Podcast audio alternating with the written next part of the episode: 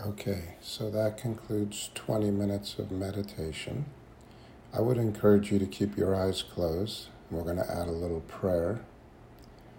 Uh, we'll do the third step prayer together as we usually do. And I will guide us through it very slowly, very deliberately. So, again, I want to keep my attention focused on my breath going in and out of my body. I want to stay connected and present to this moment right now. And we're going to add the third step prayer one breath at a time. So the first line of the third step prayer is the word God. So I breathe in the word God silently to myself.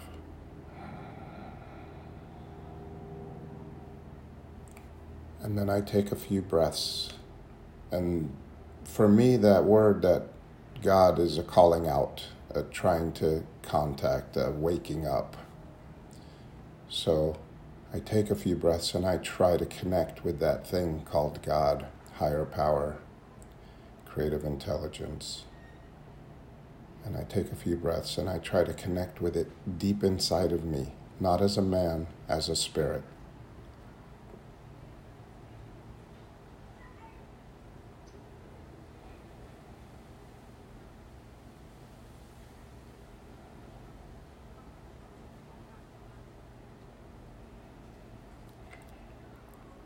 And I breathe out the next line of the prayer. I offer myself to thee.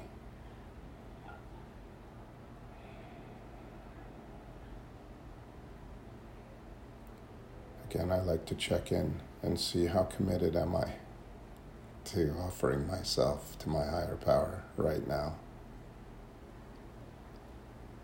And what is it exactly that I'm offering to it?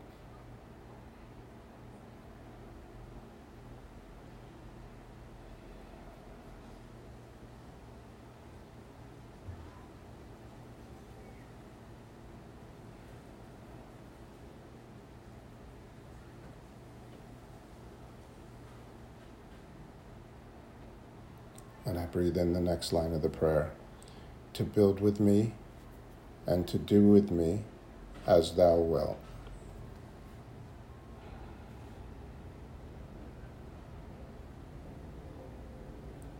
And I take a few breaths and I think about what God might want to do with me or build with me today, right now.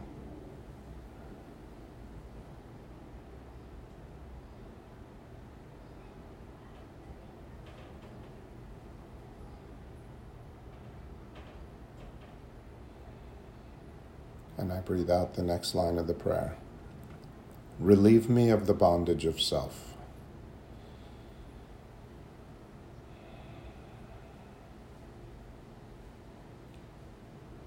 And I take a few breaths. And I take a look at what is my bondage of self today? What are the stories I'm telling myself? What old ideas are keeping me stuck here? What would it feel like to have no story, no old ideas right now?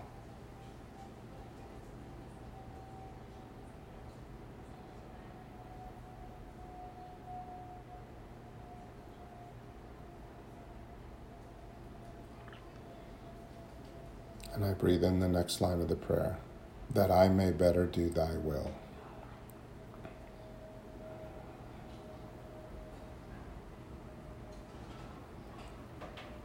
And I take a few breaths and I think about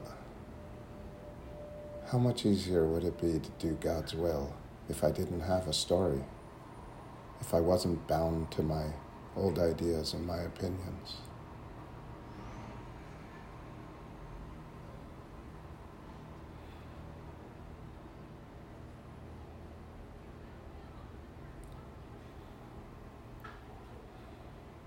And I breathe out the next line of the prayer take away my difficulties.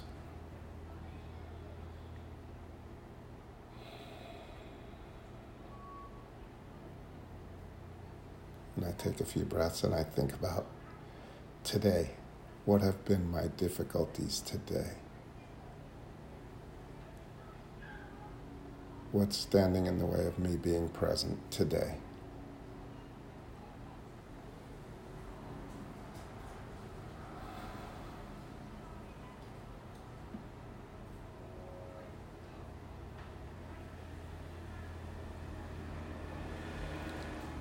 And I breathe in the next line of the prayer that victories over them may bear witness to those I would help of thy power, thy love, and thy way of life.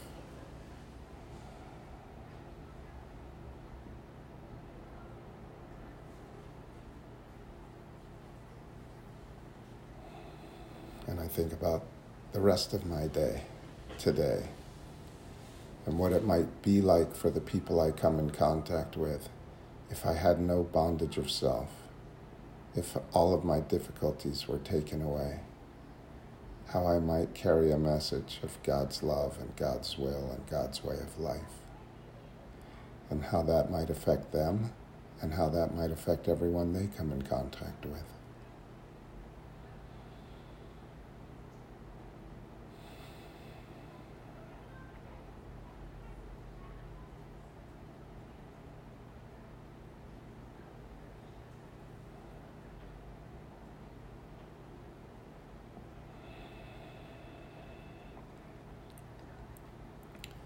And I breathe out the last line of the prayer. May I do thy will always. And I take a few breaths and I just get a sense of the feeling of what it might feel like to do God's will in everything that I'm doing today, right now.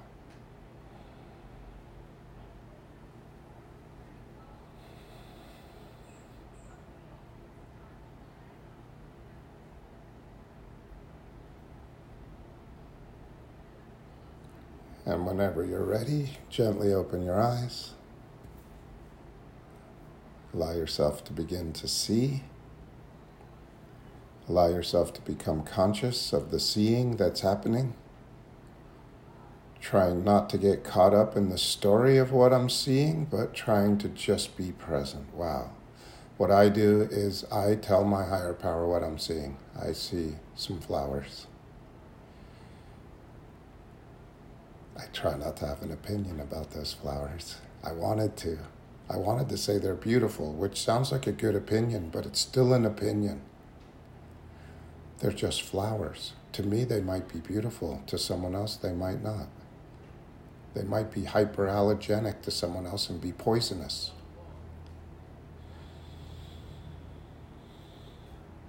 I see a cup. God, I see a book. God, I see a meeting of people.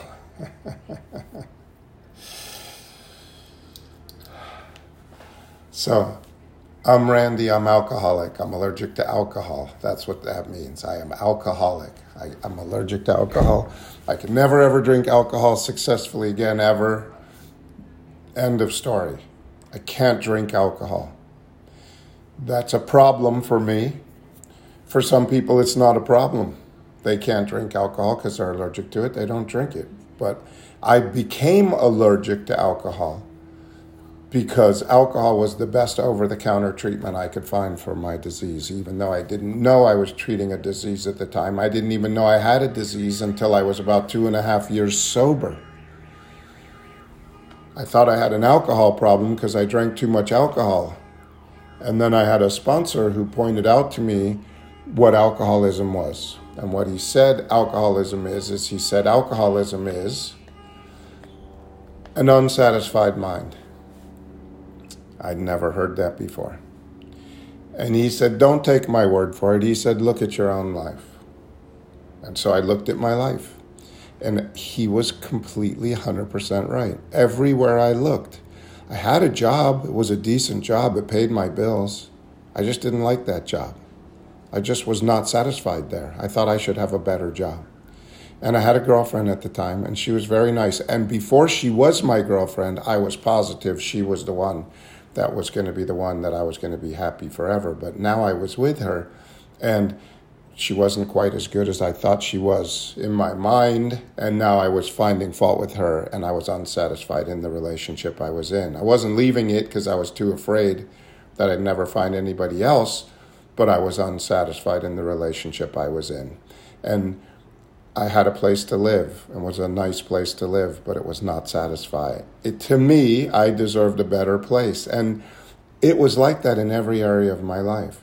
So in order to treat the disease of alcoholism, I have to be able to identify it, and it's not alcohol. Not drinking does not make me better. But becoming aware of alcoholism as an unsatisfiable, fault finding, opinionated mind that's always in a hurry and easily frustrated and can't stand the word no. Being able to identify that as the disease, now I can go into the steps and I can go into the steps to treat that disease, not alcohol, because I wasn't drinking. And my obsession to drink alcohol was removed at about six months, and it was a miracle and it was fantastic the day my mind shut up about alcohol. I remember it was like a light switch went off, and I was no longer mercilessly obsessed to drink alcohol, and it was fantastic. But it immediately switched to something else from alcohol to a car, to a job, to a relationship, to a place to live But I didn't know that. What I thought was I was just the most unlucky person and that I just had I just found the wrong places to live in all the time and I always got into the wrong relationships and I always ended up in the wrong house and I had the wrong parents and I had the wrong siblings and I was just unlucky. And so I drank because my life because I was so unlucky. I might as well drink. But I can't drink anymore, and I can't not drink because I have a mind that tells me my life sucks. It tells me I'm a loser all the time. It tells me uh, that I'm unlovable all the time. That's how the disease manifests. And when it talks to me long enough and convincingly enough about something, I get into emotional pain. And when I get in enough emotional pain, I need to treat that disease. And some and, and I can't treat it with alcohol anymore, so I treat it with the, the steps. So by the way, we're, we're reading through literature. We've started reading. We read How It Works, and there's so much good stuff in How It Works because that's how it works. Uh, we read page 60 to 63, and 60 to 63, reading that every day is a ego deflating proposition. Every single day, you, I have to get up and I have to read 60 to 63, no matter what my mind says. Just for the duration of this group, if you're going to be part of this group and you want to have the experience that the group is having, I would encourage you to read page 60 to 63 every single morning and change it from we and they and us to I. So where it says we stand at uh, being convinced we are at step three, we are not at step three, I am. So I need to be convinced that I'm at step three. It doesn't matter where we are because we are not reading this together in the morning. And this is not a story for us, it's a way of life for me. So that's why I read it like that. And that's what was shown to me. I didn't make this up. I didn't make any of this up, by the way. Uh, I don't think. I might have, but I don't think. I think I've heard everything that I've said. I'm saying to you today. I think I've heard it from someone else. I'm pretty sure. uh, so I'm an alcoholic. I have alcoholism.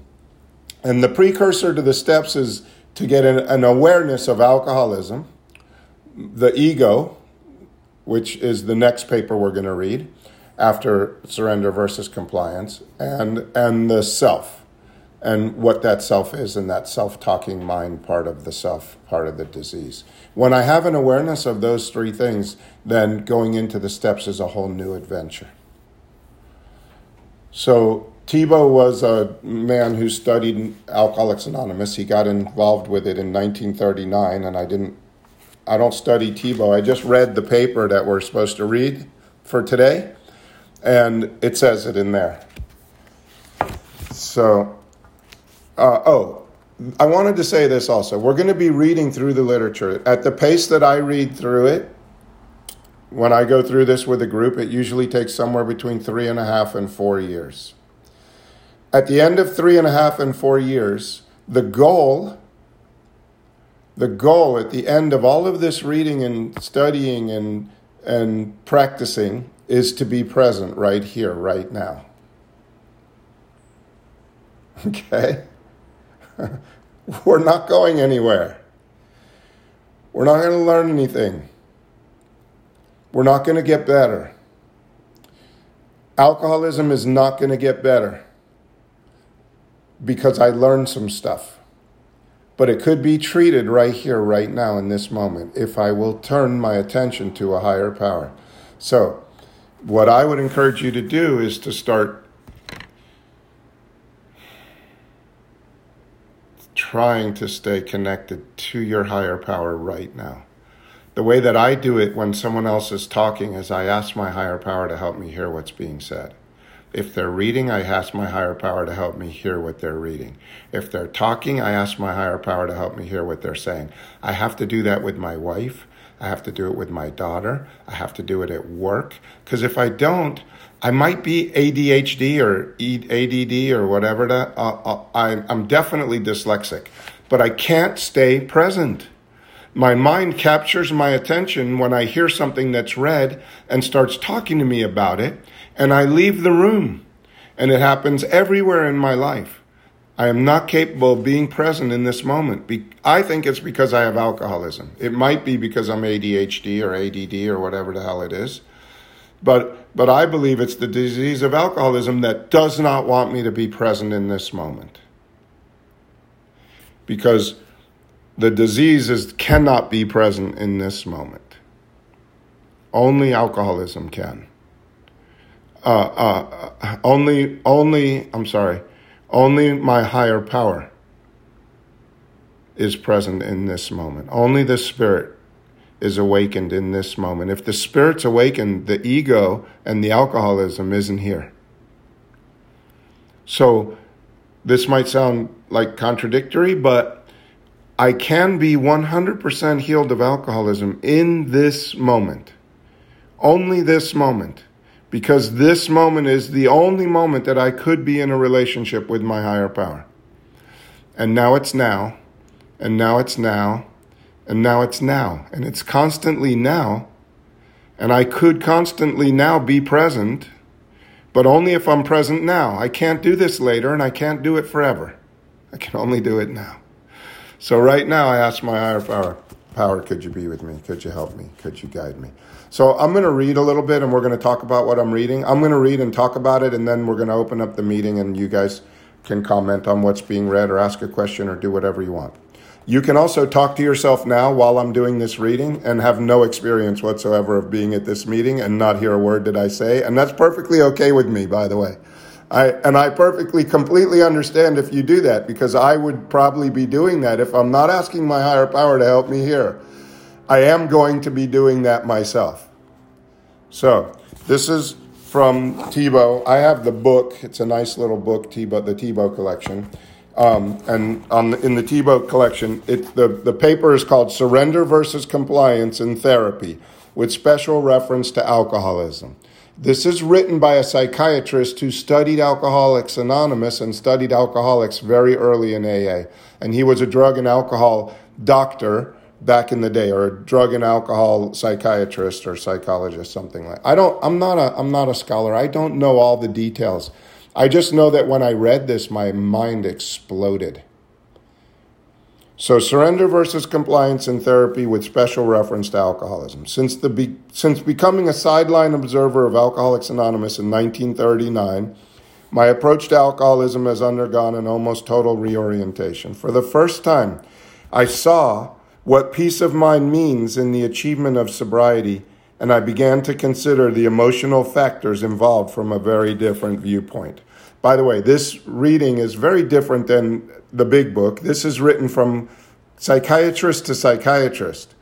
So some of it's very bland and very blah, blah, blah. But we got to get through it, so we're going to get through it. How many people read it? Have, has anyone read the whole Tiebout paper? This whole paper? Okay, good. I recommend that you read it on your own also. Um, in AA meetings, the role of resentment was a reoccurring theme. This seemed significant. Continuing this line of observation, I found that another enemy of sobriety was defiance, which Silman, Dr. Silman, had already described as defiant individuality a major hallmark of the personality of alcoholics defiant individuality. So I am defiantly me, and I am defiant in changing to please you in any way whatsoever. Another significant emphasis in AA was humility and hitting bottom. Completely new points of emphasis for me. It was clear that if the individual remained stiff necked, he would continue to drink. But I could not see why. Finally, the presence of an apparently unconquerable ego became evident. It was this ego, or it is this ego, that has to become humble. Then the role of hitting bottom, which means reaching a feeling of personal helplessness, became, began to be clear. It is this process that produced in the ego an awareness of vulnerability, initiating the positive phase. When I become vulnerable and, ask, and able to ask for help, that's the beginning of the positive phase of me actually having recovery. In hitting bottom, the ego becomes tractable and is ready for humility. The conversion experience has started. So, the complete psychic change has started. What happens in the unconscious at the time of hitting bottom remained a mystery. The first elucidation came from a patient.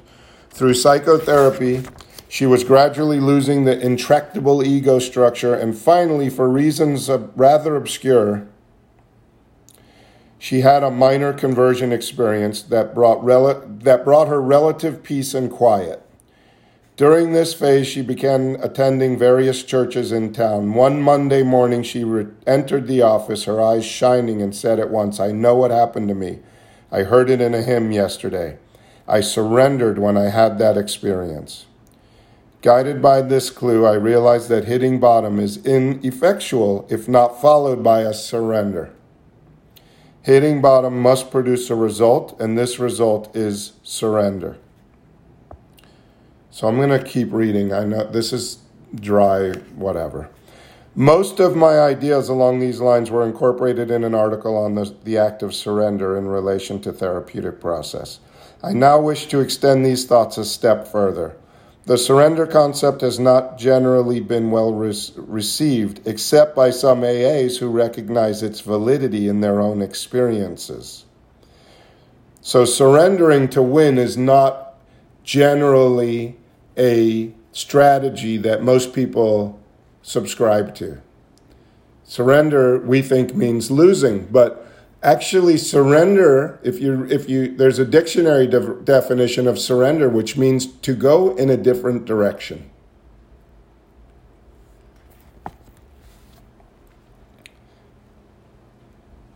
To stop fighting and to go in a different direction.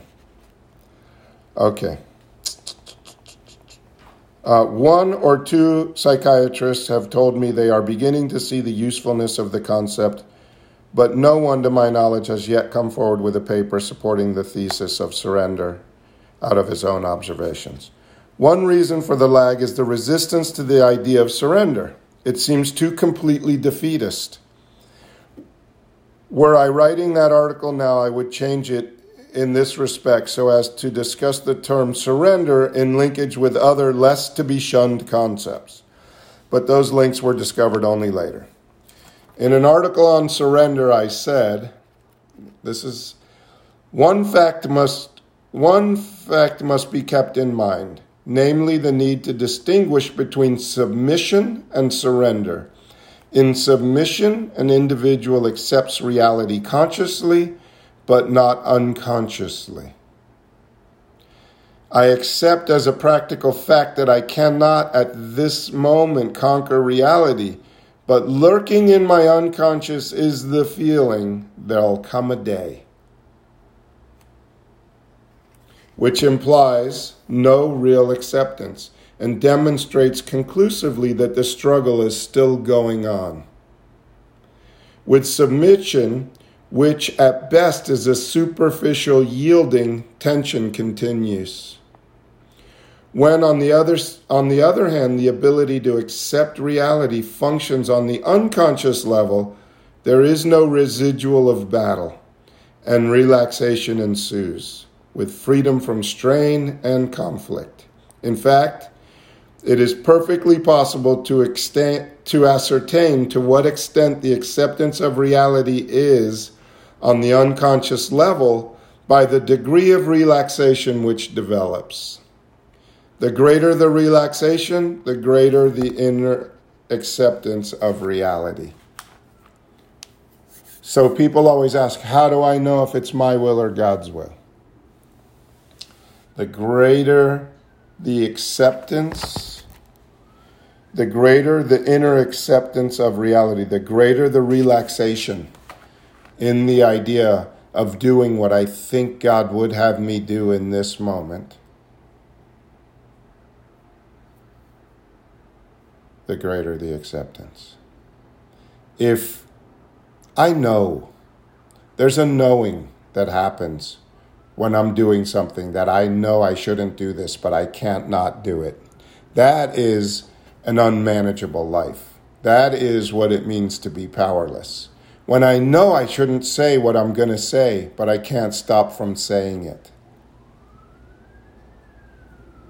And when I get real and when I get quiet and when I use prayer and meditation as a way of life, it's very, very apparent when I'm doing what I feel intuitively guided to do or when I'm doing what I want no matter what.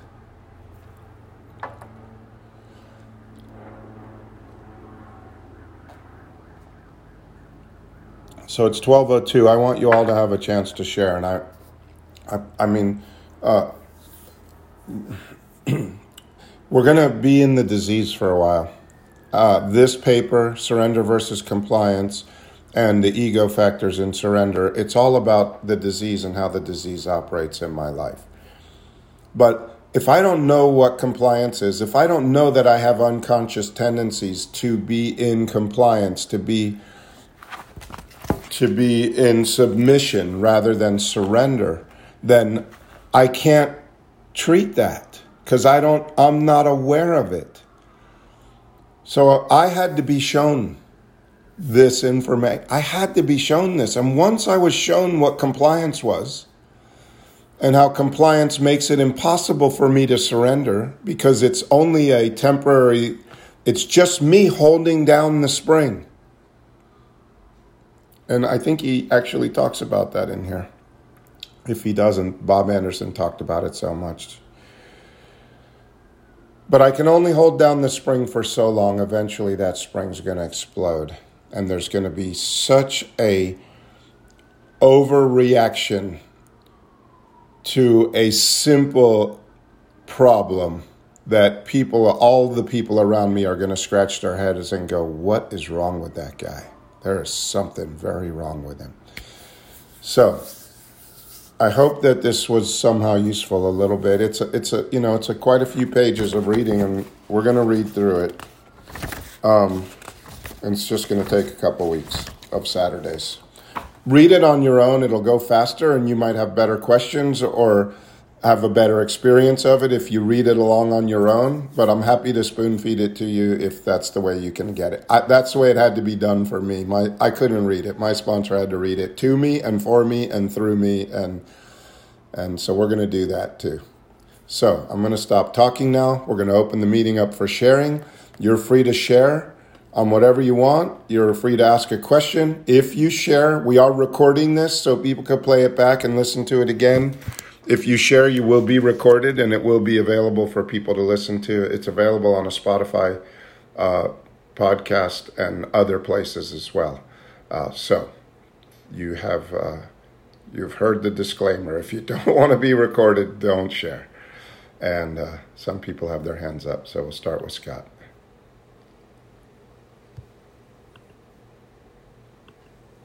I think I just think I just remuted you, Scott. Where'd you go? Here, where'd you go?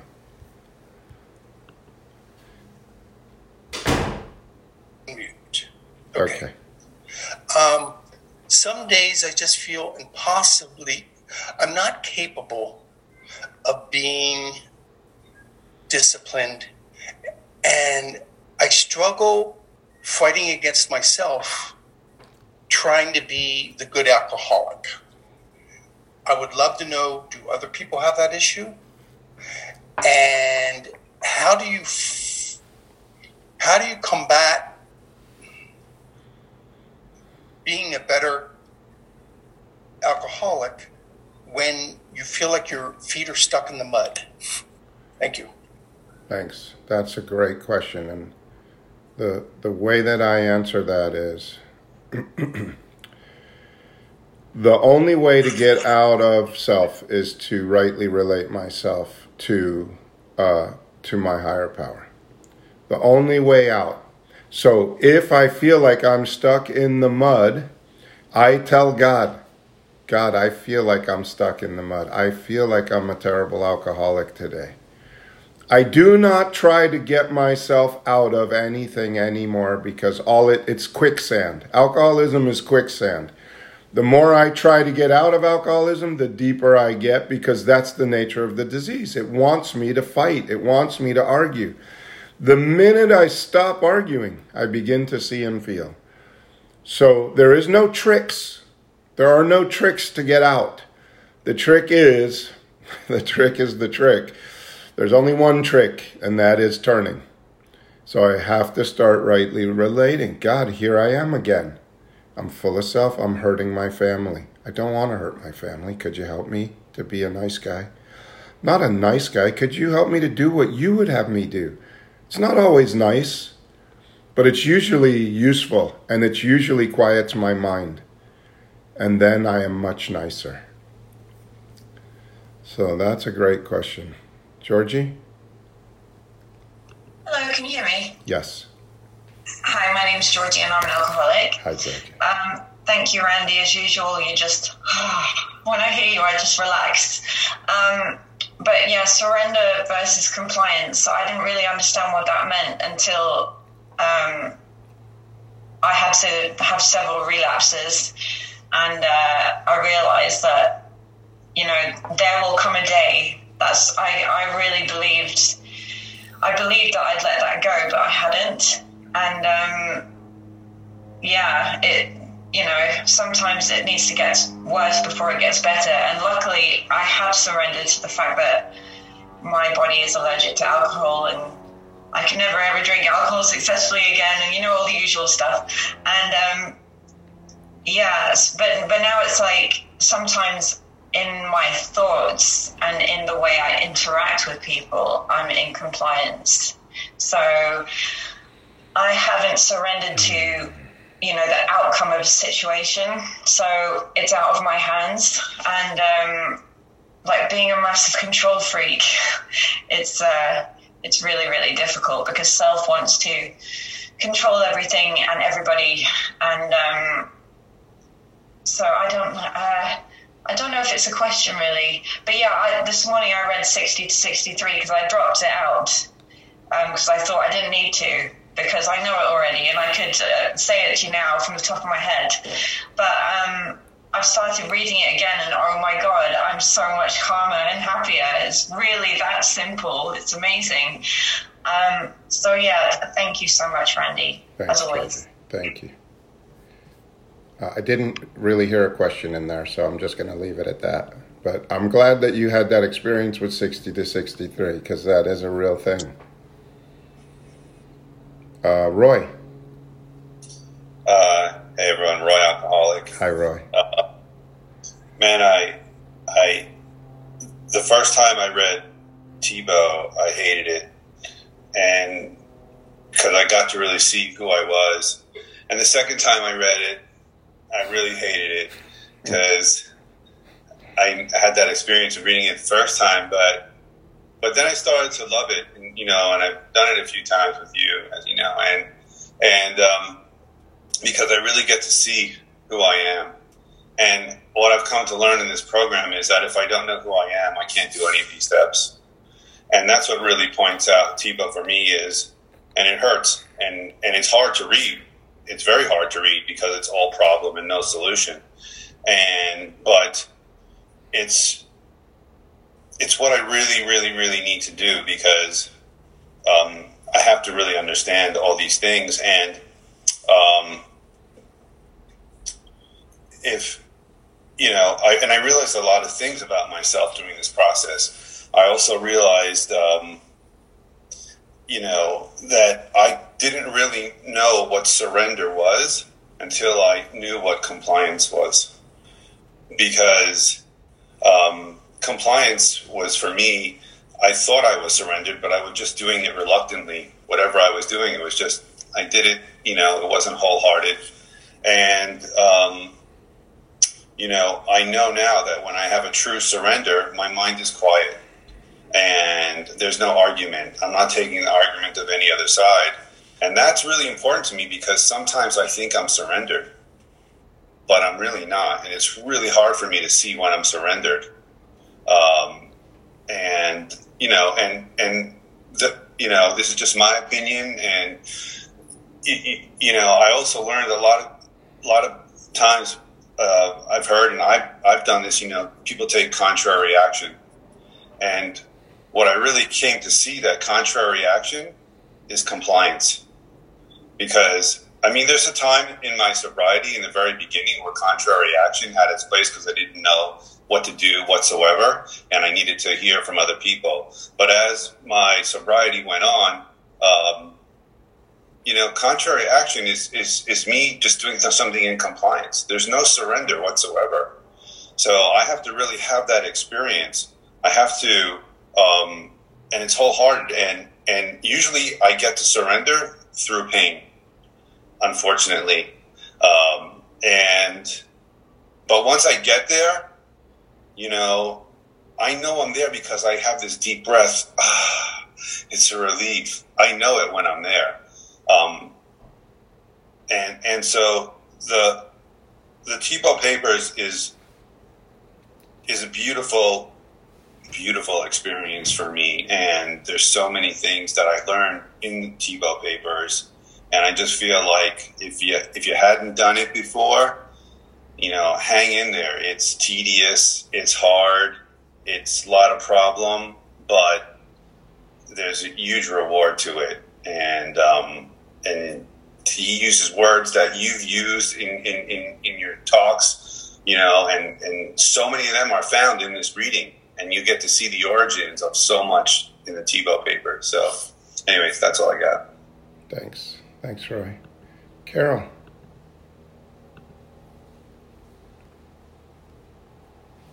Hi, thank you. I'm Carol Alcoholic. Hi, Carol. Um, hi, thanks, Randy. I, I, guess I must have needed to hear this because yesterday I was listening to your podcast and I listened to your podcast on um, surrender versus compliance. So apparently, it's a message I need drilled into my brain the last few days. And um, one thing that was kind of startling to me was realizing that a lot of the way I behaved was being in compliance, and it wasn't surrender. I thought I was surrendering, but I absolutely wasn't. And and this is a question observation, and maybe you can verify this for me. But when I'm compliant, I'm usually irritated. Mm-hmm. It's something I'm I'm agreeing to that I don't really want to do but I'm I'm going with the flow and I'm trying to be the bigger person.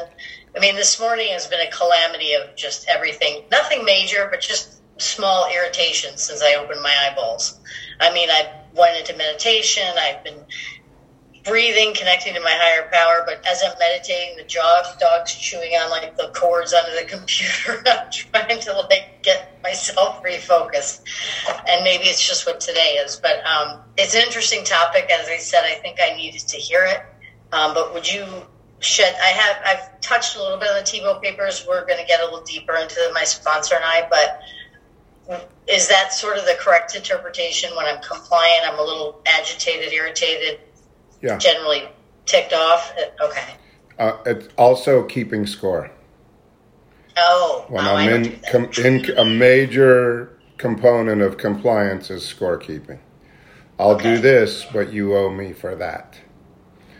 And uh, yeah, and it's yeah, I'm I'm going along, but I'm never going along in peace. I'm going along just a little bit like, all right, but you owe me. That's compliance.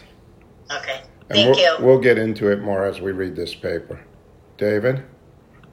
David Alcoholic. Hi, David. Hey, um, I love the quicksand metaphor, by the way. That was uh, really interesting. The what? That's really true. The quicksand metaphor? Yes. I just love that. Thank you for that.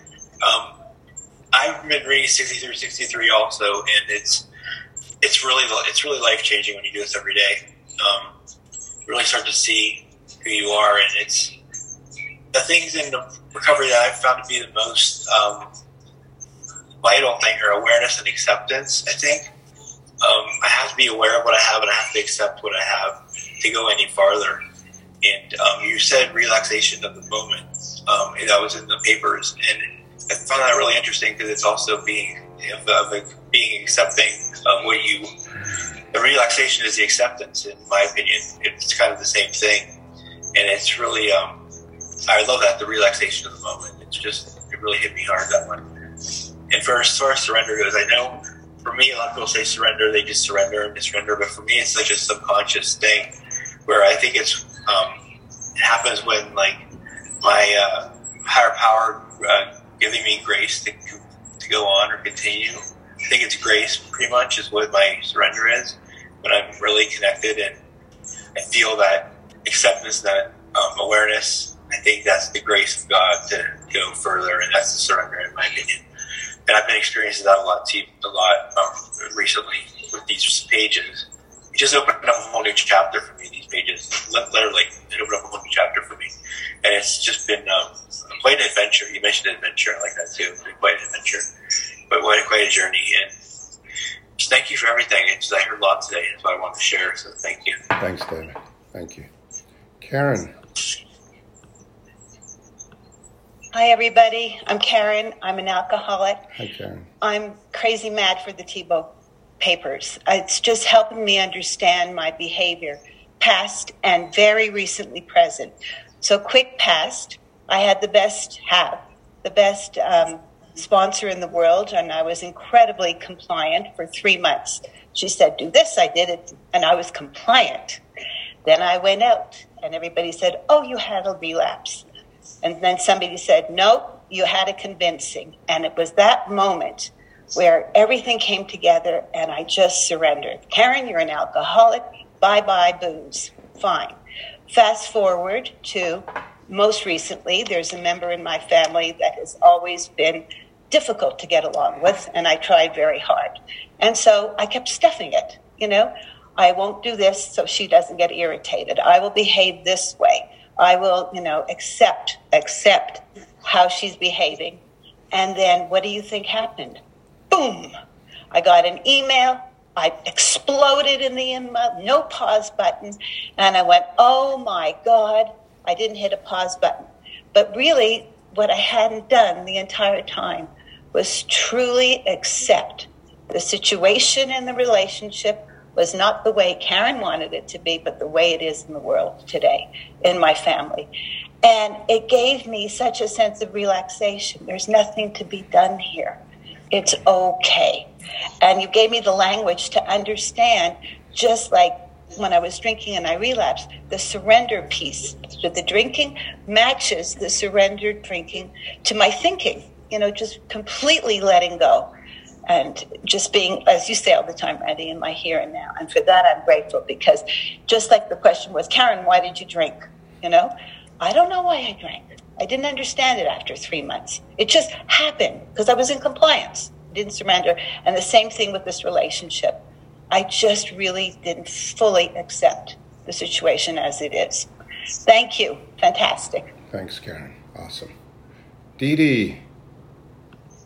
Uh, uh, sorry, trying to put my video back on. Hi, I'm Didi. I'm an alcoholic and drug addict. And uh, hi. Uh, so, you know, at the end of your talk, I was thinking, I still don't understand compliance versus surrender. And, and this thought came to me, and I shared this at this meeting before of something I did when I was 10 years sober. I, I have a God box, right? I was obsessed about this guy, and he kept saying he wanted to date other people, but I would hear, but I, I'm going to pick you, so stay along for the ride, you know. Like I couldn't hear the truth. And I have a God box, and I thought I did this ritual that God was going to give me the answers. So I took, took two little pieces of paper and wrote, call, don't call. And I folded it up. I put it in the God box. I said the serenity prayer because God was going to tell me the answer. So the first piece of paper that I took out after I said the prayer was, don't call. And I took the piece of paper, I put it back in the God box, I shook it again, and I was saying the prayer. I was saying the serenity prayer, shaking the God box. And the second time it was don't call. and I did it three times. I swear, I did it three times and it was still don't call. And I went to a meeting and I share about it because after all, I was surrendering, right? I was surrendering. And that night I came home and I called him and you know, like nothing, like none of the work. But I surrender. When I surrender was it was in the late 80s and everybody was getting AIDS and I was afraid and I was having unprotected sex with him and I was in the doctor's office thinking, I am going to die sober if I continue to this behavior of not listening to people, you know. And anyway, and I remember that day that I surrendered, but um, you know, it made me think of that story because sometimes I think, what, what are you talking like? You know, when I make bargains with God, God, I'm surrendering, but I'm surrendering only because you're going to give me the answer that I want to hear. Yeah. You know. Anyway, it's great to hear you. It's great to be here. It's great to even if I don't understand and I think this is all bullshit. Sometimes my mind says, "Oh, come on!" Like you know, I've been reading the pages. Oh, this is my homework, and it's just been great. You know, I mean, it's great to do it in spite of what my mind tells me not to. So, thank you. Thanks, Dee Dee. And yes, this is all bullshit. All of this talking and all of this reading and all of this is bullshit if I don't practice it. If I don't practice it, it's all bullshit. But I have the best life I've ever known based on practicing this bullshit in my life on a daily basis. So. Shakith. Hi, Shakith. Uh, it was a good read. Uh, always good to be reminded of what Tiebout has to say about us, and um, you know, it just it just really reminds me that you know, again, it, it just I'm willing to turn myself a drunk. I want to tell you, I have a mental illness. I have a mental illness that I think I can intellectually solve all my problems.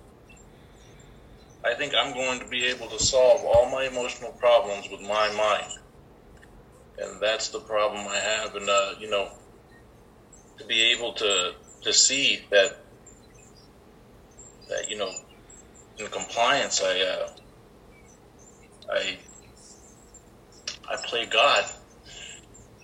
I am God, and um, how that uh, is kind of and, and it's also followed up with like a selective surrender. I want it here, I want it there.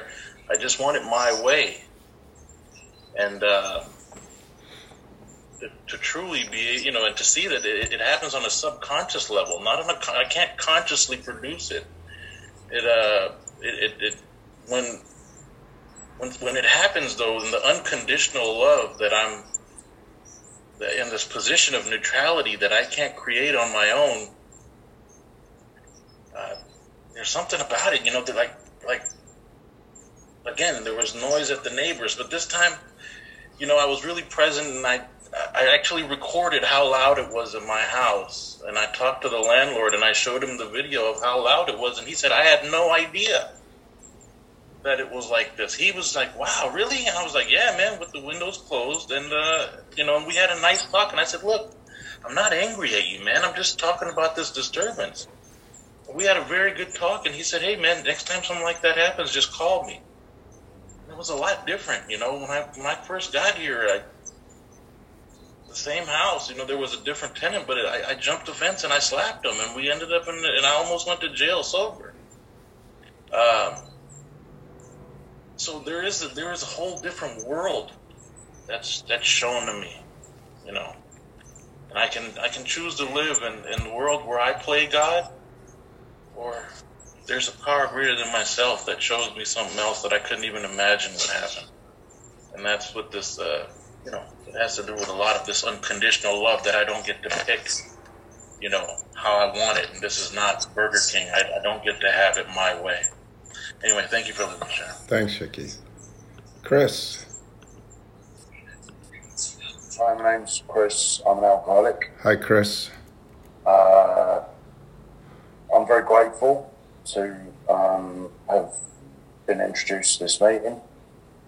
I don't know what the Tiebout papers are. Yeah. But um, it sounds very interesting, and the the reason I, I wanted to share is the the the kind of the example of uh, surrender versus compliance just was really interesting to me because I have been, or the first time I got clean and sober was 2012, and I managed, or yeah, I managed would be the right way of saying it, about three years. Um, and then I realized. And one of the difficult things I found about coming back to the rooms was the relapse that I'd had. I had been quite an active member of the fellowship that I was in, and I was attending meetings, and I was sponsored, and I was working the steps for for a given value of working the steps, and you know, it, it, it's I couldn't claim to have a perfect pro, have had a perfect program, whatever that may be, but um, I certainly was you know, doing as, as much as, uh, as, as, as many people. And I relapsed. And then there was this um, temptation, I guess, to kind of ascribe, you know, to say, well, this doesn't work. The 12 steps doesn't work, you know, that it, mm-hmm. it doesn't work for me. um, and since coming back, and I've, I've been back uh, about 30 months, and my relapse lasted years and, and you know, got to very painful places, as I'm sure people's relapses do, but I, I mean, real, like a real serious suicide attempt and, and just not wanting to live. So, really being at the, you know, the, the rock bottom that, or maybe not the rock bottom that was described, I, I don't know, but being in it, being desperate and still not coming back to the rooms because thinking that this doesn't work.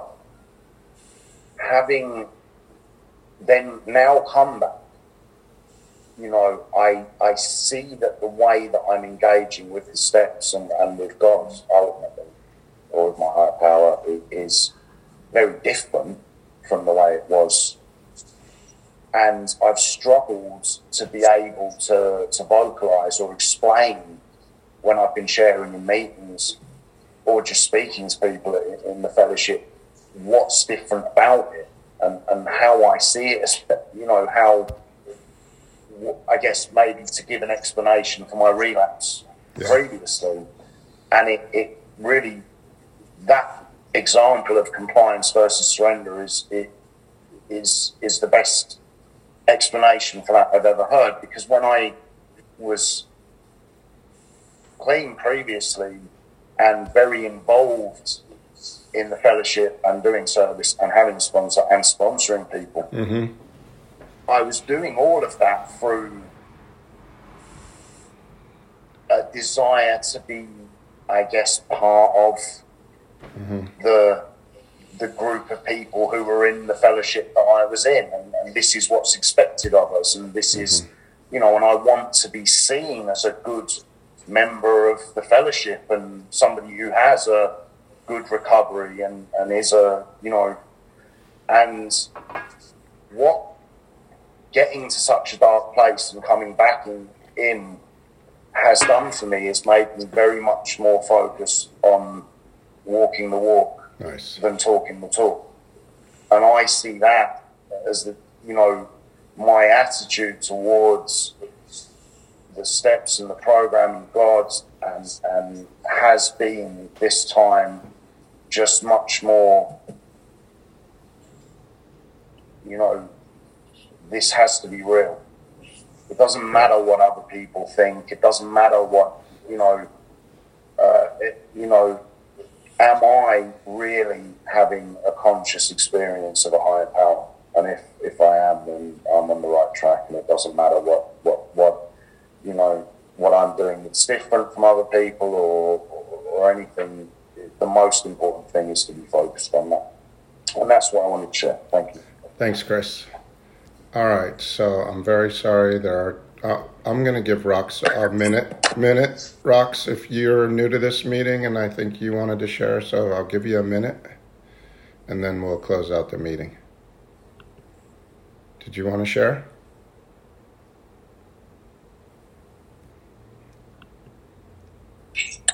Yes. Um, hi, Real Alcoholic. Um, first time at this meeting. Thank you so much, Randy, for being such a great host, and um, and also Rebecca, she's my sponsor. She invited me um, to this meeting, and I'm really glad I joined.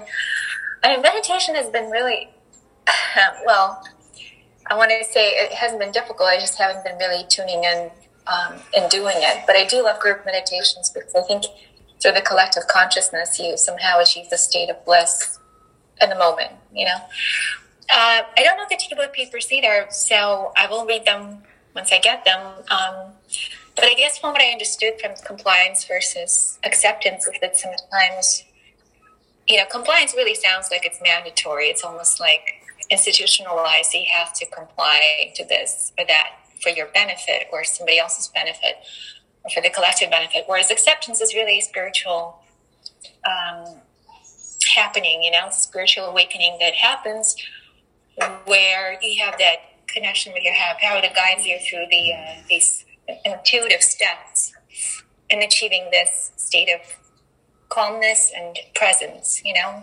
Mm-hmm. So it doesn't happen overnight. I know any relationship is a lot of work. It doesn't have to be hard work. It could be fun work. Like a relationship with my higher power. It takes time. It takes work. It takes my effort. You mm-hmm. know. And I'm sure that power is all, all around me always and it's always present, but I'm not always there present with it. So that is the challenge. And, um, you know, listening to you guys share uh, about your experiences and your strengths and your hopes and your, you know, difficulties, um, it makes it so much more enlightening. And I, and I do appreciate everybody sharing. And I think it's just human experience. And like Rent was saying, um, you're always unsatisfied. The mind is always unsatisfied. And it's so true it doesn't matter what I have. Everything could be great. And there's really nothing that I lack. But I still think that I could do better somehow, you know, or I'm not doing enough or, you know, whatever. I'm just not happy with myself. You know, it has nothing to do with anybody else, really.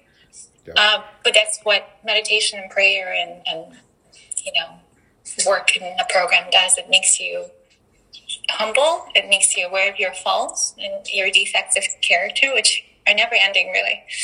We could always like control our reactions to things you know? We can't really control anything else. So and i think life is really reactionary in a lot of ways you know? And this is where that struggle or that work comes in when you need to kind of know how to react and when to react and why. So anyway uh, i'm so happy to be here. Thank you guys and i will be back. Thank That's you. it. thank you and you're welcome to be here everybody I appreciate you all allowing me. I am I am going through the Tiebout papers again for my life. I'm sharing it with you, but I am not here to teach you anything. I am not here to read this book to you. I'm reading the book to myself out loud with you present. And I'm studying this book for my life because every time I read it, I go deeper into my awareness of my compliance and my surrender. So I hope that you know that. I am not here for you. I am 100% here for you if you want to talk to me anytime. But I did not come here today for you. I came here because I need to treat my disease of alcoholism 100%.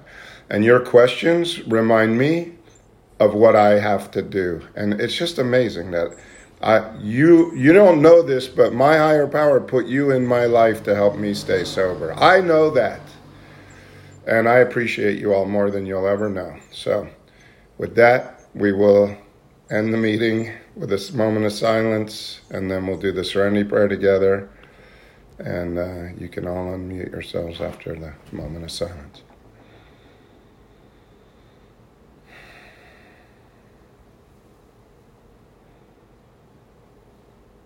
God. God grant me the serenity. Grant me the serenity. To accept the to accept the things I cannot change. Cannot change. The courage. The courage to change the things I can. And the wisdom from the devil. Thy will not be done. Bye, everybody. Have a great day. Thanks, Randy. Thank Thank you. you, Randy. Thank you. everybody. Bye, everybody. Thank you.